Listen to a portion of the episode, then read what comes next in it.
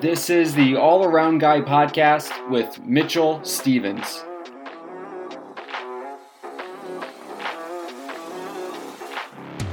You can find the show on Twitter at All Around Guy Podcast 1, and you can email the show at All Around Guy Podcast at gmail.com.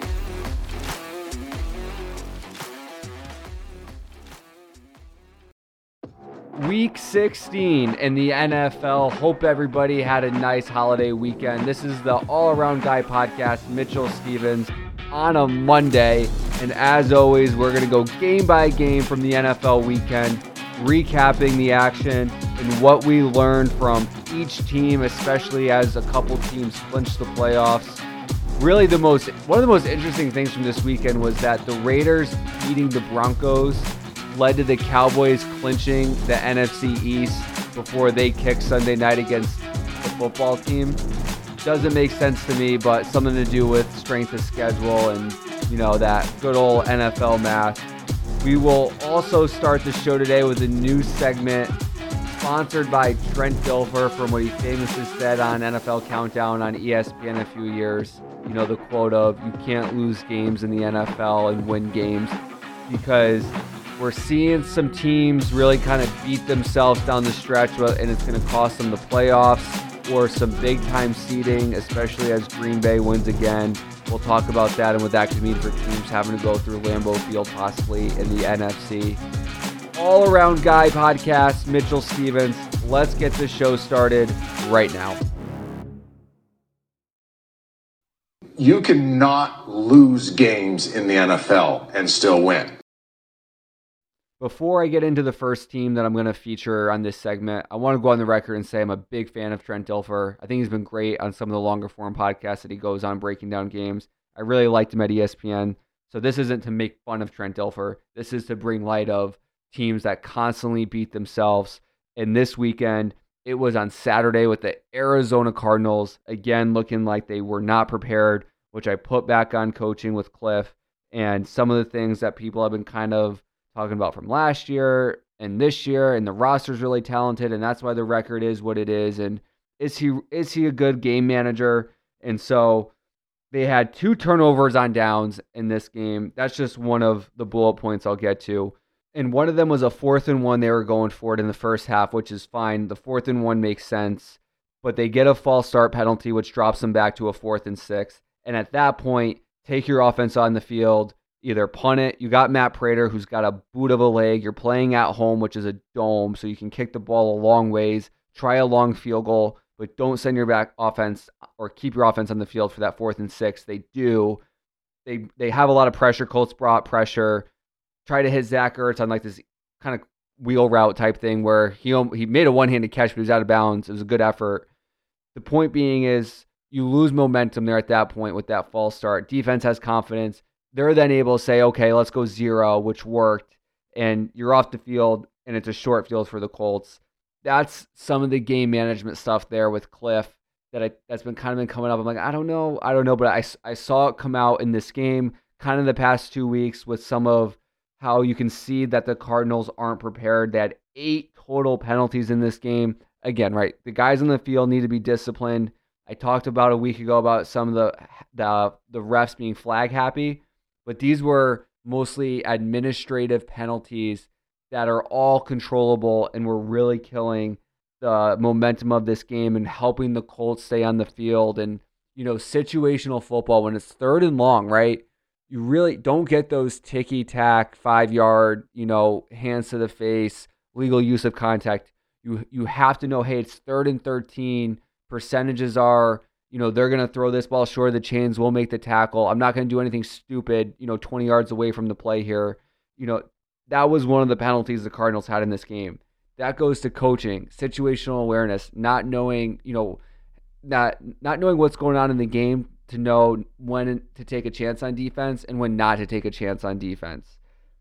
Additionally, two missed field goals from Prater, who's typically been pretty solid, and a missed extra point, which – cost them seven points, and that was really crucial because they scored at the end of the game um, to get to get within 20 to make it 22-16. So you get those seven points on the board, but the final minute of the game, it was 22 13. So even if you have just one of those field goals, one of those extra points, you're not down two possessions. So your offense has a chance. They also had a safety. They were on about the seven or eight yard line. It was a low bouncing snap. Kyler couldn't get it, went into the end zone. He just had to chuck it away. It was intentional grounding. Safety had to punt it back to the Colts.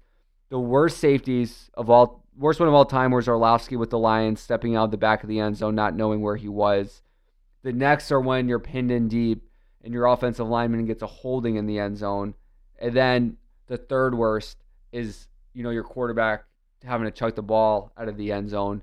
Granted, it saved a touchdown, but all miscues that were 100% controllable for the Cardinals. You look at it and you just find yourself. I, I found myself sitting there at half, it's 12 6, and I'm like, how are the Colts winning this game? And I get it. The Colts can win sloppy football. Like Carson Wentz running the ball, Jonathan Taylor, their defense is, is really good. But they were down four offensive linemen. And I want to give Frank Reich the credit that he deserves for having his team ready to play this game when you end up down four offensive linemen in this game. But the fact that the Cardinals did not come in ready and prepared to, to take that to take that on. They had they had one play with Chandler Jones when he had the strip sack that ended up being overturned from a flag from an illegal contact, you know, down the field. It was a it was a ticky tack call, but that was really the only point in the game where it really seemed like they won the battle at the line of scrimmage. And you know, Carson Wentz, what he does best is when you give him, you know, two and a half, three and a half seconds in the pocket, those deep crossing routes, he was hitting those all game and looked way too comfortable for somebody that only had one healthy offensive lineman starting with him that game. Huge kudos to the Colts for being prepared, but to me, it's more on the Cardinals, on Cliff Kingsbury and the coaching staff for not being prepared in a game that is huge for them because they came in 10 and 4, still needing to, to win games to close out the NFC West, which they're now they're now down to the Rams because the Rams won today, which we'll get to, and then also home field with Green Bay who won earlier that day. So the Cardinals even knew like we need to keep pace if we want to still fight for this one seed, still fight for this divisional seed to get a home playoff game, especially with a roster that'll have guys that are mostly new to playing in the playoffs. And they were not prepared for the second week in a row. After the game, Cliff Kingsbury said, quote, "We continue to find ways to lose, critical situations, coaching, critical situations, situational football is coaching. You know, Bill Belichick, the greatest of all time to do it. You know, Saban at the college level, what do they talk about all the time? Situational football. Critical situations is coaching. He goes on penalties, things of that nature, end quote. Things of that nature is all coaching, Cliff. Need to have your team ready for these games the this is different from the Detroit game where they came out flat for an entire first quarter of football that put them in a position where they weren't really ever going to win that game. It felt like the whole game, the whole game, up until they didn't get the onside kick at the end of the game, that the Cardinals should have won this game. And you talk about critical situations, Cliff, that comes down to you. And as Trent Dilfer puts it, you can't lose games and win games. Two missed field goals, a missed extra point, two bad turnovers on downs, a safety that was from a bad snap from seven yards. You're seven yards clear of the goal line, and eight penalties. That comes down to coaching and preparedness. Three game losing streak. It's showing through coaching those critical situations that Cliff alluded to. The wins, the Cardinals, I looked at the 10 wins the Cardinals have, and I circled what I would consider good wins. The Titans, the Rams, and they beat the 49ers twice. So that's four wins that I would of their 10 that I would consider really good wins. Vikings, Jags, Browns, Texans, Seahawks, and Bears I would not consider good wins. They haven't shown that they can beat really good football teams. And then on top of that, you look so the pack so they lose they've lost to the Packers who look like they'll probably be the one seed. They lose to the Rams at home again, primetime game, a bad loss to the Lions. And this Colts team, even though I like this Colts team and they're a good football team, you're at home. This is a game that you did everything in your power to lose what you end up doing, but you still managed to be in it all game. The Cardinals, specifically Cliff Kingsbury, they need to get it together in these, to quote Cliff, these critical situations, which comes down to coaching and how prepared your guys are in those situations. It's starting to show in some of the quotes coming from the locker room that they know they're going out there not as prepared as they need to be or other teams are. Great win for the Colts, down four starters on their offensive line. Awful loss for the Cardinals, who have now lost three in a row. You cannot lose games in the NFL and still win. Weekend recap. All right, week 16 in the NFL. We'll do what we always do and go game by game, seeing what we learned from each team and how this is going to impact the playoff picture as we have two more weeks in this NFL season. Browns Packers. Tough loss for the all around five as we had the Packers covering seven and a half against the Browns. They were up 12 heading into the fourth quarter. Felt like we're going to coast to a cover here on Christmas Day. And for the second week in a row, the Packers let a team get back into the game and a chance to win it. The Browns held the ball with 50 seconds left, three timeouts. And I still don't understand a few days later when you're rushing for eight yards of carry with Nick Chubb and you're almost to midfield why you throw the ball three straight times. And the third one was a pick by Rasul Douglas, his fifth of the year, who was picked up off of Arizona's practice squad and now leads the Packers in interceptions, which is an awesome story in its in its own right. The play calling, you know, to me there, so there's a couple of things on Baker, right? It's the contract year. Everyone's talking about whether or not Cleveland should keep him. Most feel like the answer is no. This game felt like it, it sealed the deal, right? You're at Lambeau. If you can beat Aaron Rodgers, set Cleveland up to kind of keep staying alive for your playoff hopes these past couple weeks. But Baker throws four interceptions, including the one that ended the game there when they're close to field goal range. And you can talk about Stefanski not running the ball at the end of the game there when you're I which I totally agree with. It makes no sense to me. But it's pretty telling that at the end of the game, when the game's on the line, the fans, analysts, everybody is saying, run the ball. We don't want the ball in Baker's hands. And yeah, there's multiple ways to win a football game. It doesn't always have to be through the quarterback, especially when the run game is is working as well as it was against Green Bay. But at that point, most teams, there's very few teams, you know, playoff teams, top six teams in the league that aren't going to trust their quarterback there to win the game. And there was no one other than Stefanski who threw the ball three times for whatever reason, thought that Baker could do it.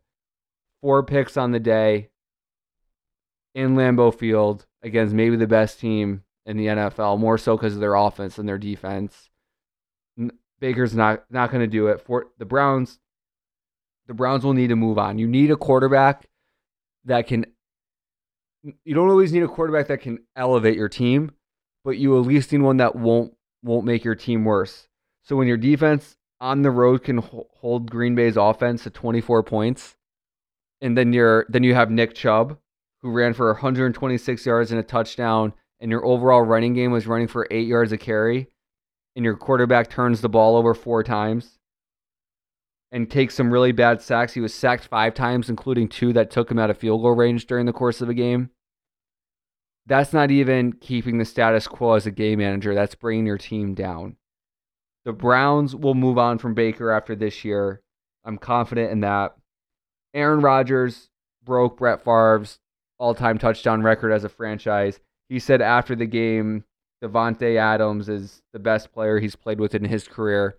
You know him and Greg Jennings don't get along anymore. I think that was listen, Davante is amazing. I think Rodgers is giving Davante some credit there, but I also think he's taking a shot at Greg Jennings. So interested to see if Greg Jennings will respond. I think he's at Fox Sports still. So I think that was compliments to uh, Davante, but also Rodgers taking a little shot at uh, at Greg Jennings. So Packers hold on for the second week in a row, 24-22 over Cleveland. I still don't know about Green Bay. I still feel like they're the best team in, in the NFC right now, but the, the past two weeks, the way they played in the second half, I'm just I want to see them close teams out. Browns fall to seven and eight, will likely miss the playoffs. Expect them to part ways with Baker. I don't expect them to give him a, a contract extension. um, after what we've seen the past few weeks, especially missing the playoffs. Bills Patriots. The Bills are the first team since the Colts in 2005 and 2006 to beat New England in consecutive years. It's a crazy stat about just how consistent the Patriots in this dynasty have been, but it also really shows how for real and well rounded this Buffalo Bills team is. That stat was by the Elias Sports Bureau.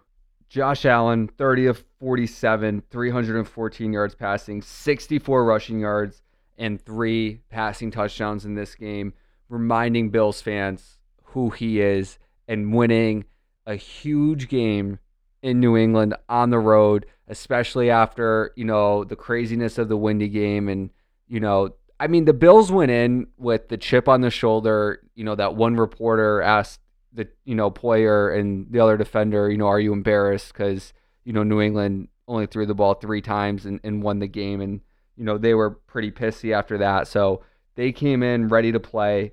Um, Josh Allen just absolutely outstanding in this game. The Bills now own the tiebreaker for the AFC East. They finished Falcons Jets. So Falcons haven't been a team over 500 all year, and you know the Jets. I like Robert Saleh. We'll get to that game in a, in a few minutes. I Zach Wilson. I this was I get it was a Jaguars, but he's he's looking formidable. But they'll win both those games. And the Patriots have Jaguars Dolphins, and they lost to the Dolphins week one. So um, the Bills should win out and win the division. Um, Patriot Patriots playing for seeding in that wild card. Um, so this is the Pats' second straight loss since their seven game win streak. And Mac Jones, 14 of 32. So, you know, under 50% completion percentage, 145 yards and two interceptions. And listen, N'Keal Harry from ASU, I went to ASU. I'm also a huge Patriots fan. I'm from the area. So it's a tough loss for me. I've been a N'Keal Harry fan. I thought he was awesome at ASU. I didn't think Tom Brady gave N'Keal enough of a chance when they drafted him. But after what I've seen the past two years with Brady gone, I get it. N'Keal had a couple rough drops. He seems like he would, you know, he wants the ball in space, move around, doesn't want to get hit over the middle. Um, so him being the one option this game was definitely a part of the factor for Mac Jones completing under 50% of his passes. Plus, it's the top ranked Bills defense in the league and it's Mac Jones' rookie year.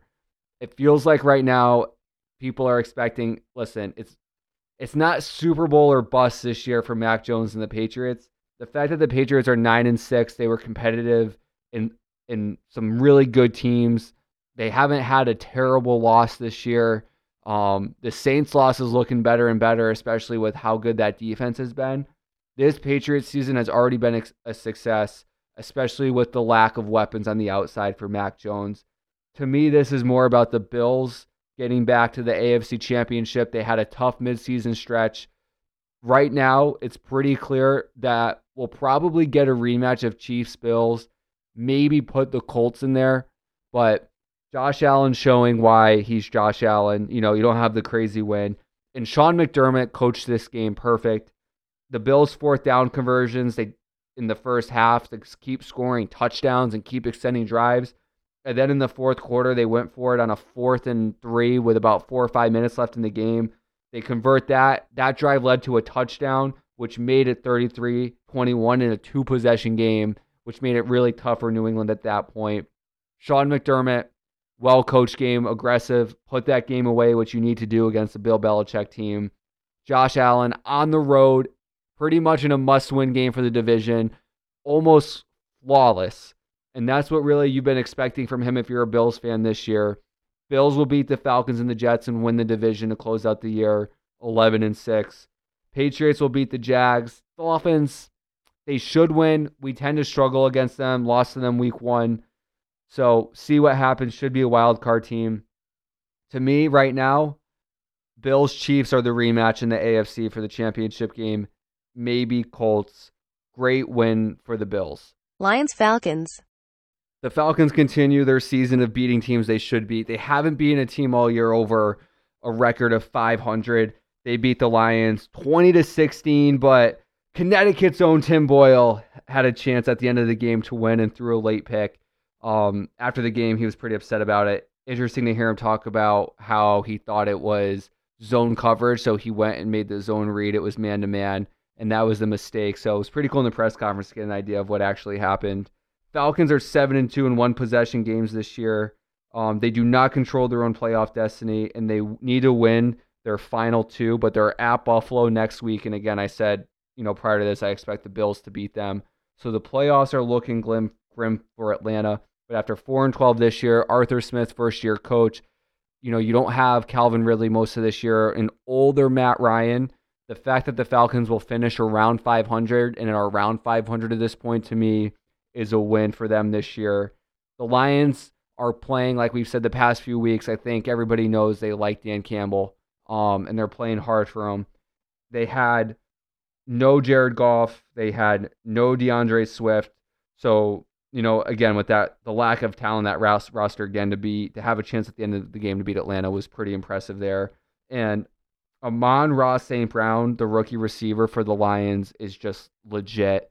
Um, four straight games now with eight plus catches. He's doing the opposite of what I was saying N'Keal Harry was doing. He can looks like he can run every route in the field. He had a play where he scored his touchdown and went right into I think I think it was a safety to try and jump and leap and get in the end zone. So great hands, doesn't shy away from contact. Lions are doing it the right way, starting to build the foundation. When a team goes into a game with Tim Boyle, product of UConn, um, and they play competitive, that's how you know they're well coached. And and so Dan Campbell doing a great job in Detroit. Atlanta wins 20 to 16. Doesn't look like they'll beat Buffalo next week. So won't make the playoffs, but around 500. Good success this year for Arthur Smith in his first year in Atlanta. Ravens Bengals. My goodness. I don't think I've been wrong this much about a game all year. All around five money line pick for this week was the Ravens over the Bengals. Felt like the Ravens, underdogs in this situation, must win game in December. They would win it. They were up 10 7 in the first quarter. And I just did not account for how banged up that secondary is in Baltimore because Joey Burrow freaking put it on them, setting a franchise record for throwing yards 525 yards, four touchdowns from Burrow. Outstanding game. Great. So I also said I would take Harbaugh over Zac Taylor in these big games from a coaching perspective. And again, the Ravens were banged up, so I don't, and they don't have either one of their first two quarterbacks starting. They had to start Josh Johnson, who last year was playing the XFL and he got some playing time with the Jets this year. But Zac Taylor took full advantage of a banged up Ravens secondary and threw the ball all over them both times. The the Bengals beat the Ravens now they're both times this year and they did the same thing in their first matchup and I said earlier in the week, listen, I think Baltimore goes in, they can make some corrections even with a banged up secondary. And my goodness, could they not? The Bengals exploited it. Zac Taylor was spot on. 525 yards, four touchdowns for Burrow. Huge loss, money line pick. We're now one and two on the money line pick the past three weeks for the all around five. It's been I I was so off on this game. I'm I 10-7 first quarter. I'm like, this is what Baltimore does. This is what Baltimore does in these games the next three quarters, my goodness. Bengals win 41-21. They move to 9 and 6. The Ravens fall to 8 and 7. The Bengals finish Chiefs, Browns. The Chiefs still have a lot to play for. That's a tough game. And then they play the Browns. So, listen, the Ravens the Ravens have Rams Steelers. So, I mean, Stafford, we'll, we'll get to that. A lot of turnovers, So, who knows? This division, the Bengals are in a great spot, right? They're in the spot they want to be in. Burrow talked about that after the game. Like, listen, and uh, you know, you go back to training camp and you can control your own destiny. Last two weeks of December to win the division, that's where you want to be. But Chiefs Browns, I don't know. And then I I would rather have Ravens Steelers as my last two than Chiefs Browns. I think there's a the good news is the Bengals have the tiebreaker. It'd be hard for them to lose, I think, two in a row. But you know, for a team that hasn't really quite been there before. You never know. Bengals control their own destiny at nine and six. Ravens eight and seven. With those final two that they each have, who knows what can happen in this division still? Josh Johnson still played well 28 of 40, 304 yards, two touchdowns, and a pick. I was more surprised how much Baltimore got away from the run game in this one. I think that's where they went wrong. They only ended up with 16 attempts for 39 yards. Um, their long was an eight, especially when that's what they do well in their different, um, you know, uh, blocking schemes up front. To only, only, I know you got down there in the second half, but with Josh Johnson, he was playing all right. I expected Baltimore to have more than 16 attempts in this game too. So see if they can figure out the running game as they start getting hopefully their quarterbacks off of COVID and all that good stuff. Joey Burrow, Zac Taylor, I apologize. I was way off on this one. Awful money line pick. My worst pick of the season. I still got two more weeks, but I think this one will stick as my worst pick year to date. Bengals 41, Ravens 21, a loss for the all around five, and the money line pick for week 16. Rams Vikings. So a win, a much needed win, and our only win this week for the all around five with the Rams covering, winning 30 to 23 against the Vikings. And listen, if you gave me Matt Stafford's line for this game, I never would have thought the Rams would have won this game, never mind covered. So grateful for the Vikings for that. Uh, Stafford, 21 of 37, 197 yards, one touchdown. He had three interceptions, a fumble loss, a few sacks. But this game actually makes me higher on the Rams because this shows that a quarterback line like that for a Sean McVay team, you probably don't think the Rams are going to win, right? Because it's a little throw heavy. And then it shows that they're, this game shows that they're dynamic and that there's multiple ways that they can beat you. It's still a little bit through the defense. Aaron Donald up front, even though they didn't have Dalvin Cook, they did a decent job stopping the run game. Justin Jefferson, a couple of the things that the Vikings like to do. And even without Cam Akers, they're able to run the ball, little short game passing, get the, you know, screen game. They can win in different ways. And that's kind of what we've been looking for in December from these teams is if you take away what they do best, what's going to happen? And it shows that the quarterback in a Sean McVay offense and for the Rams, far from perfect, doesn't need to be perfect, and the Rams can still win the game. They get a special teams touchdown as well with Powell's punt return touchdown. And hey, you know, we've had a few special teams touchdowns, kick returns, punt return touchdowns the past couple weeks.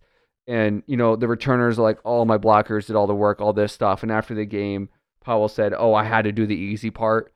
Like, can we get a punt returner that just says, you know what, I made a sick move and burned this guy, and that's why we scored? Because listen, if you guys all did the easy part, we would see these punt returns and kick returns every week, but we don't for a reason. And yes, you needed to set up right, make a few blocks, and get the holes, and it's low percentage plays. But there's very few guys that we remember as specialists for a reason because these plays are rare and it does take a talent at the return position because you have third team and second team guys that are out there blocking for you. So, you know, the new thing is you always got to be humble now. I just want one of these guys that makes a big play, low percentage play, like a punt return or kick return after the game. Like, you know what? I took that ball back. It would have been a normal 25 yard return, but, you know, I saw, I had the vision to see this lane 20 yards over. And so I, I changed my route or I made a spin move and burnt this guy just once. I, I love that, you know, on these low percentage plays. Dynamic win for the Rams. To me, it says more about them that they can win in multiple ways. Vikings fall to seven and eight. They have Green Bay next, which they'll lose. They they close to the Bears. They'll miss the playoffs this year, which I said a couple weeks ago. I think Mike Zimmer's done with them at the end of this year. I I think you just need to change there. They played the same type of football the past few years. I'm I'm I still think Kirk Cousins is the guy there. Um, it's different from Baker where Kirk may not elevate you, but he doesn't bring you down. He keeps the game going. He had he played he outplayed Stafford in this game. Only the one turnover. I don't put this game on Kirk. You know, you, you still gave up 30 points at home to the Rams, even get forcing the amount of turnovers that you did with Stafford. You know, the Vikings should have put that away. I look at that more holistically on the team and the coaching. Thought Kirk played well. I would expect Zimmer to be out at the end of the year in Minnesota. That's just my prediction. Rams 11 and 4. NFC West, they lead now, keeping pace with Green Bay to maybe still get home field advantage here as we get ready for the playoffs come January. Really nice win for the all around five, our only of the week, and for the Rams with some poor quarterback play. Jaguars Jets.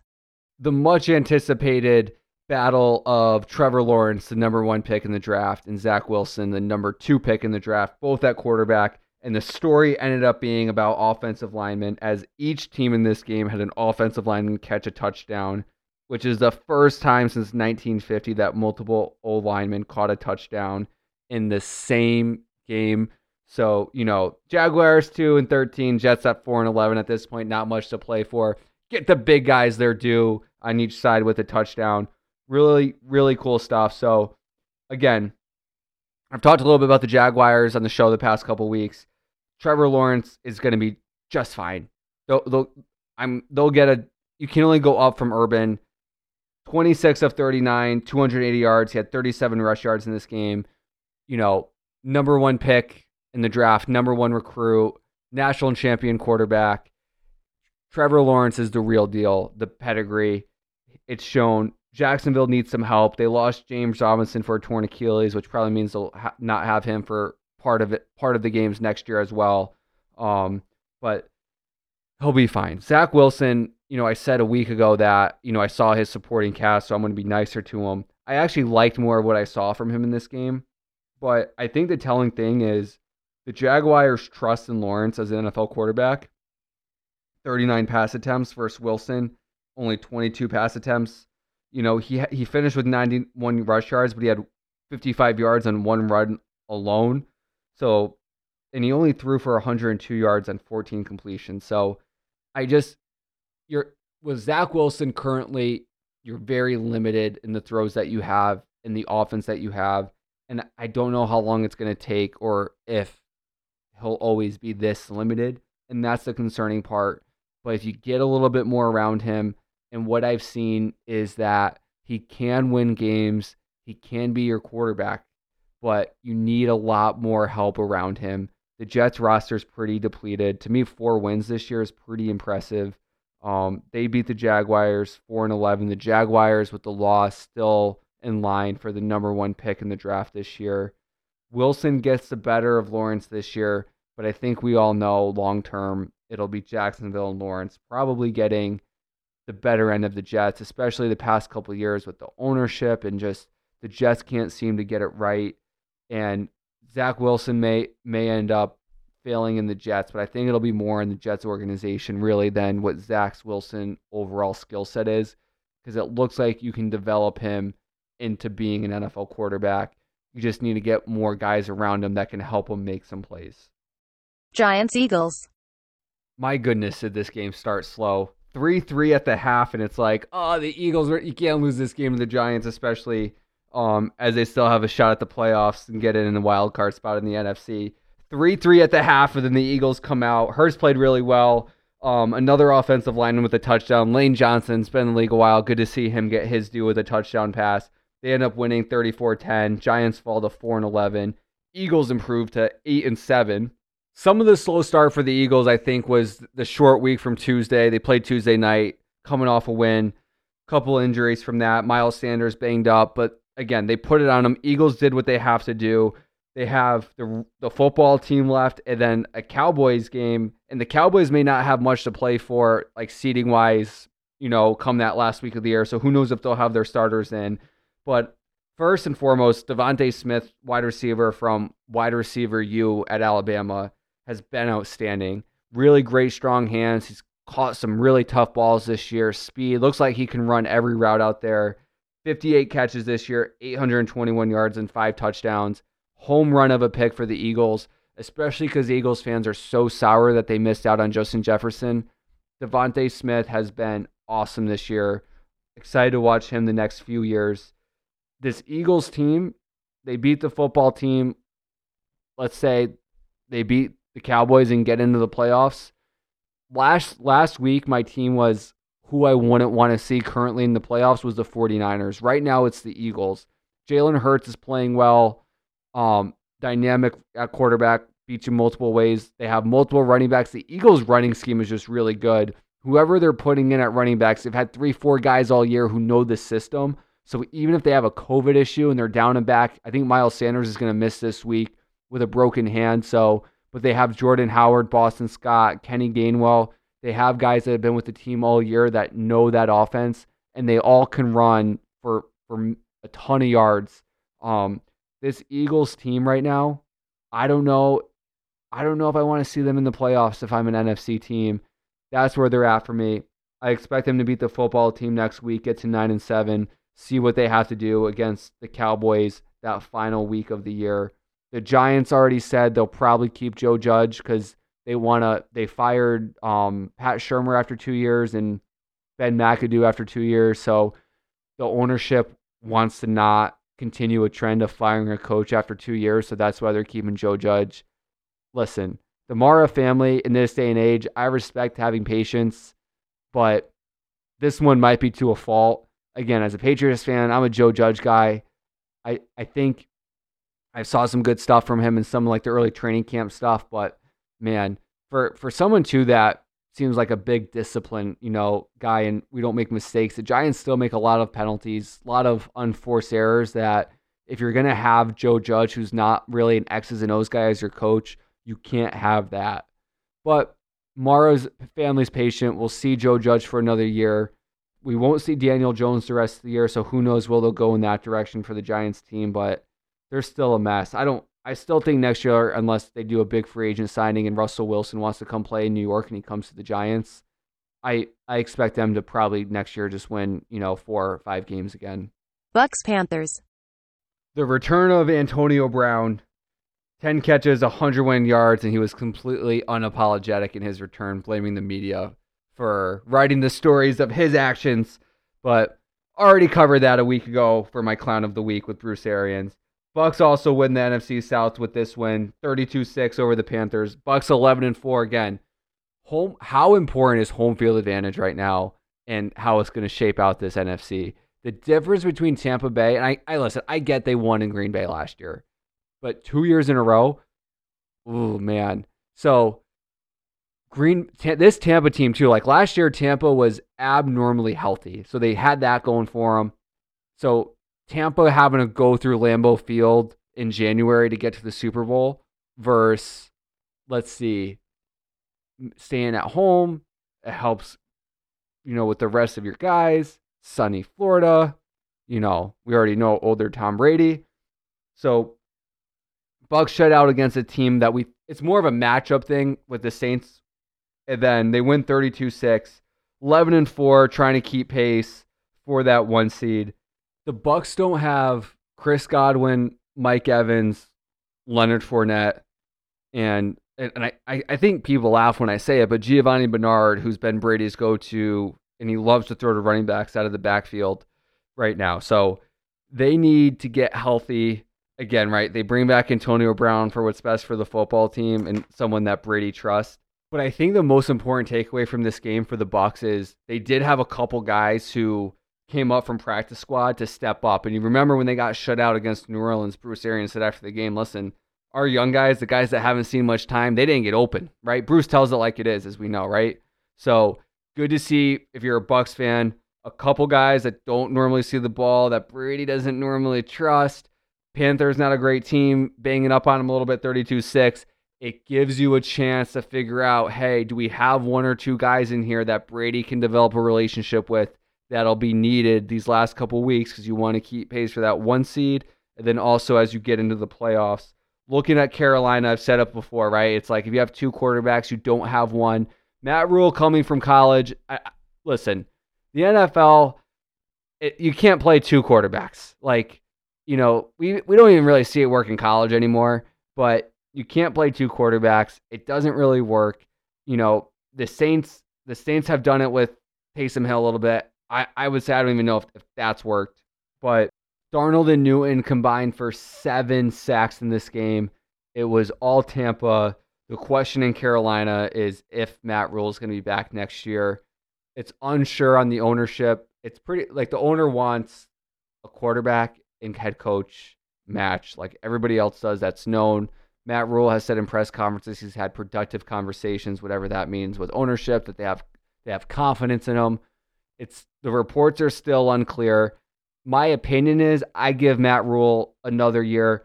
To me, this Panthers team, McCaffrey has barely played the with the two years under Matt Rhule, continues, you know, to, to be pretty injury prone. Um, you trade for Sam Darnold, and we knew what that was. The Panthers just had a really weak, you know, first three weeks of the year.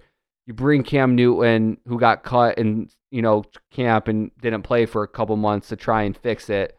Give Matt Rhule a chance with somewhat of a legitimate NFL quarterback. I think you'll see the development there. Seems like he has the locker room, which is the important part. He's gotten the tough part down for me in the transition to college NFL, where he has the locker room. Give him a chance with some, you know, legit NFL talent and get McCaffrey if he can stay stay healthy. He's got the X's and O's. I li- I would like to see at least another year for Matt Rhule in uh, in Carolina. Chargers Texans. Oh my God, this Chargers run defense is an absolute problem. This is the worst loss of the NFL weekend. I thought so. Saturday, I thought the Cardinals was going to be the worst loss of the weekend, not because the the Colts team is bad, but as as I mentioned at the start, it just felt like the Cardinals should have won that game. But losing 41-29 to the Texans and not even ever really being in this game, um, my my goodness. So Rex Burkhead, who first of all what in New England was a pass catching third down running back, and they'd give it to him, maybe we need a yard, but this isn't your pound for pound running back who's going to run run for over 100 yards. I don't think I don't think there's a scale in the NFL that looks at Rex Burkhead as like, oh, this guy's your every you know your every down he'll rush for you over 100 yards. He's going to be a receiving back for you. I think he can do different things, but he had a career high day with 149 yards.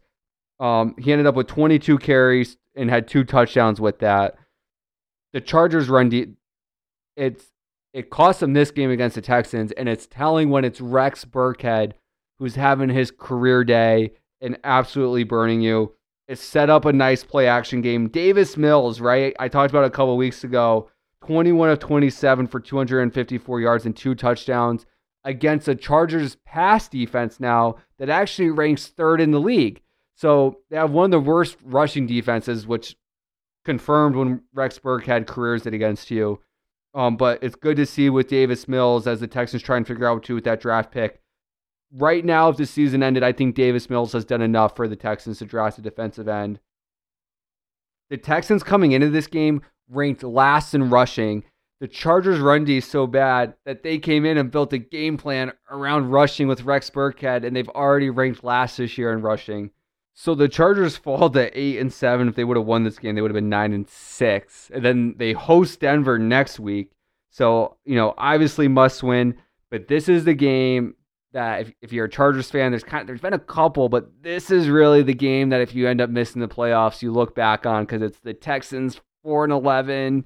They're trying to figure things out that cost you the playoffs. Herbert got off to a slow start, but picked it back up to make a little bit of a run. Josh Jackson was outstanding filling in for Austin Ekeler, who was out in the COVID protocol. The Chargers on offense are figured out. You got Herbert, he's your guy. Brandon Staley, defensive minded coach. I'm incredibly unimpressed that you can have the worst run defense all year and then go in and let Rex Burkhead burn you. Awful loss for the Chargers. Worst loss of week 16. No doubt about it. Bears Seahawks. Bears win this game 25 24. Um, they, they're a team, honestly, that looks like they haven't quit on their head coach. I know everybody expects Matt Nagy to be done at the end of the year, um, probably for good reason, but they go for two at the end of the game with Nick Foles. He wins it. Russell Wilson had just under a minute or so and uh, couldn't quite make the fourth quarter comeback that we're accustomed to seeing him do to get, get at least a field goal opportunity. The most exciting part of this game was that it was played on the snow we we don't expect Russell Wilson to be back. Pete Carroll said after the game that he doesn't think there needs to be a wholesale, you know, strategy change or culture change up there. They have some good foundations in place. We saw an upset DK Metcalf last week that he hasn't been getting the ball enough. They go to him right in the first quarter to to get him a touchdown, so we don't have to watch him pout all game on the sideline. But a meaningless game. Definitely expect Chicago to make a coaching change. We probably expect Russell Wilson to be traded maybe see a change with Pete Carroll in Seattle. Not as sure. Um, But nice win for the Bears. They moved to five and ten. Seattle falls to five and ten. It'll be Pete Carroll's first losing season under 500 record as a coach with the Seahawks. So again, like his overall body of work, what he's done, is it time for him to go? Who knows? You know, who knows where the locker room's at? But just the feeling I'm getting is that he'll probably be out in of Seattle after this year. This game didn't mean all that much. I probably wouldn't have watched as much as I did of it, but the snow the snow made it interesting and going for two at the end for Nick Foles and and uh, getting the win for the Bears. Broncos Raiders. All right, so battle of the seven and sevens, and the winner of this game is gonna hold on to their playoff hopes in the AFC. Raiders win at 17-13. They were trailing by six at half, and Josh Jacobs who lost a fumble in the first half, went to the coaches and says, just give me a chance. They did. He ran for 57 yards on seven attempts on their opening drive of the second half. It ended with a touchdown that gave a 17 13 win, and Jacobs finished the game with 129 yards. The Raiders do have the Colts next, so a tough next game as they pretty much need to win out um, and get some help to get a wild card playoff berth.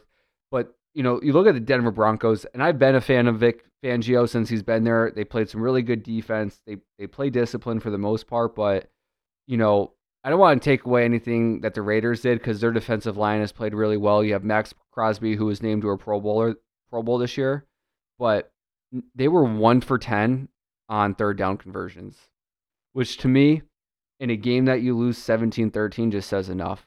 You force enough turnovers from the Raiders who came into this game a little turnover happy, but one for 10 on third down, my goodness, it just shows you that you're not nearly dynamic enough on offense, which again, Vic's a defensive guy, but head coach, you speak for the whole team. Um, you fall to seven and eight against a very beatable Raiders team to take you out of chances for the playoffs this year.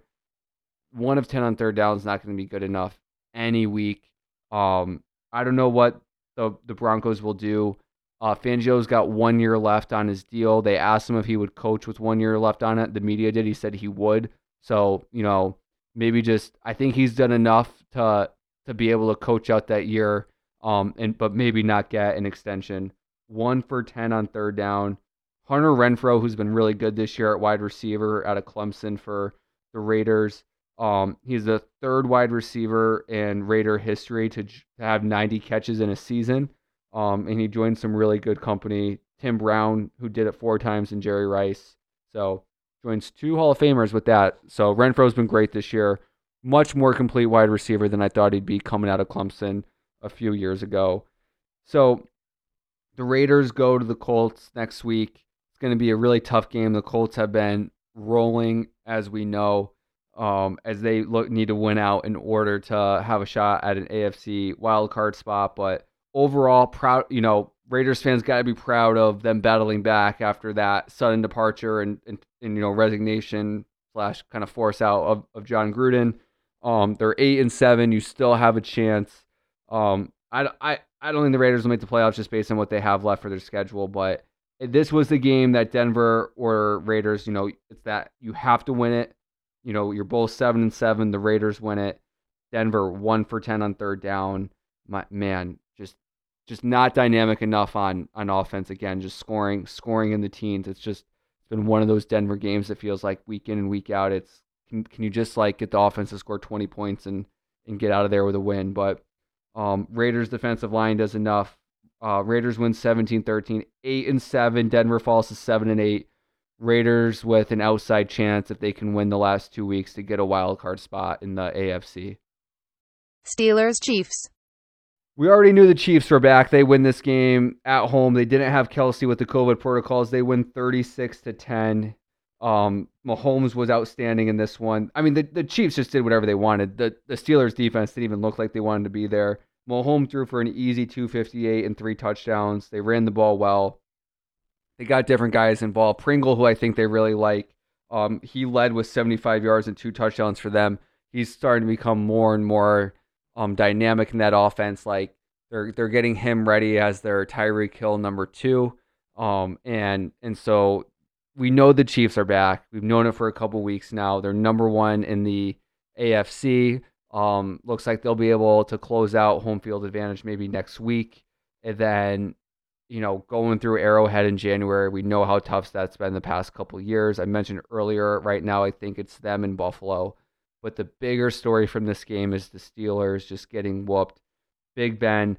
So the Steelers, they fired their offensive line coach again after this game. So they're going to have their third offensive line coach in two years, which is like, it's almost like respect to Big Ben. You know, let's just turn through offensive line coaches and, you know, blame the offensive line for why we can't score. But, that you know, he had a ton of family there at the game. You, you, you just get the sense that Ben's done, whether it's retirement from football, but definitely in Pittsburgh. I don't know what their backup plan is. It seems like they should have had a little bit better of a succession plan here the past couple years, but what's happening to Big Ben is almost what like I think Patriots fans thought would happen to Brady. You know, you play a year too long and you're just really slow. You're getting rid of the ball late, bad turnovers, some bad sacks, and just getting whooped against really good teams. So um, this says a lot more to me about Pittsburgh than it does than it does Kansas City. Pittsburgh falls to seven, seven, and one. Kansas City again, improving to 11 and 4. I think they'll be the one seed um, relatively easily here in the AFC. And then, you know, going through Kansas City in January, you know, Buffalo, maybe, maybe Indy, you know, they can come there and win Jonathan Taylor, but um, Kansas City's positioned themselves well for a really good playoff playoff run um, come January and get back in the Super Bowl. Football team Cowboys. Uh, just a route you know, and all all around guy five, I had the football team covering at ten and a half, and and you know, losing 56-14, you would think this is the game I was most wrong about this week, but I'm sticking to it that the Baltimore money line pick was my worst pick all year for football. Um, this is this is second. This is second. They just happen to be in in the same week, so so a tough tough all around five this week, but you know Dallas moves to 11 and four. Amari Cooper, welcome back after a slow couple weeks. Seven catches, 85 yards and a touch. Um, Zeke only nine carries, but he looked a lot better in the nine carries than he has most of the year. Maybe it was just because they were. It was just what was on the other side of the ball with the football team. Dak threw for 334 touchdowns, made it look easy. You know, having fun. Really tough to come out of those games in the league when when it's that easy, but um, you know, it's great. You know, Dallas, you know, when it's late in the year, you got Cooper Rush in, some backups in, you know, this time of year, get guys healthy during a game. And, you know, Dallas is one of those one of those teams on the outside that have a chance at a Super Bowl, you know. So I'd put them you have Kansas City, Buffalo, Green Bay, LA Rams, and I I've got Dallas at five. Um, especially when it, it seems like years pass and, and I said it is it feels like a game when you go into these games that's like all right there's no there's no reason Dallas should lose this game. There's no reason it should it should really be close. It doesn't have to be 56-14 but you know they should have the feel that they're controlling the whole game and they go out and it's an absolute rout. They do exactly what you would expect a Super Bowl team to do a team that should be playing in an NFC championship to do is beat really bad teams. The football team is a really bad football team. I like Ron Rivera. It's why they're competitive every week. You saw some frustration, like the Jonathan Allen thing on the sideline with the finger pointing and all that that people were talking about last night on social media. Listen, so that to have your team, the football team are pretty much out of um, playoff hopes, but to have your team care that much for you and care that much to win the game, and Ron Rivera talked about that after the game.